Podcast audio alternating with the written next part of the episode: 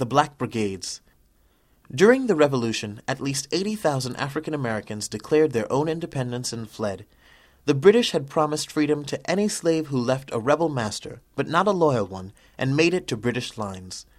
Harry Washington, whose owner was the patriot General George Washington, was one of 800 who reached British lines in Virginia. He fought for liberty to slaves in an all black regiment, and when the British left that colony for New York, he went with them. By 1780, there were more than 10,000 blacks living in a British occupied New York. Many lived in a canvas city of shanties and tents that sprang up between Broadway and the Hudson River. The area had been burned to the ground when the Patriots abandoned the city. Blacks who fought with the British, like Harry Washington, lived in Negro barracks at 18 Broadway, 10 Church Street, and elsewhere.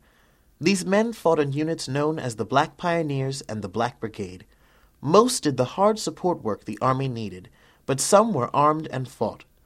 The most famous black pioneer was Colonel Tye, who led 800 men in a guerrilla war against the Patriots in Staten Island and New Jersey. When peace came, so did the slave hunters. In 1783, they roamed the city, seizing blacks from the streets and even from their beds.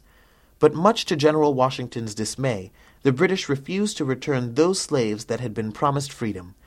Instead, their names were written in the Book of Negroes, and some 3,000 free African Americans climbed aboard British ships and sailed away. Harry Washington would eventually reach a place in Africa not far from where he was born.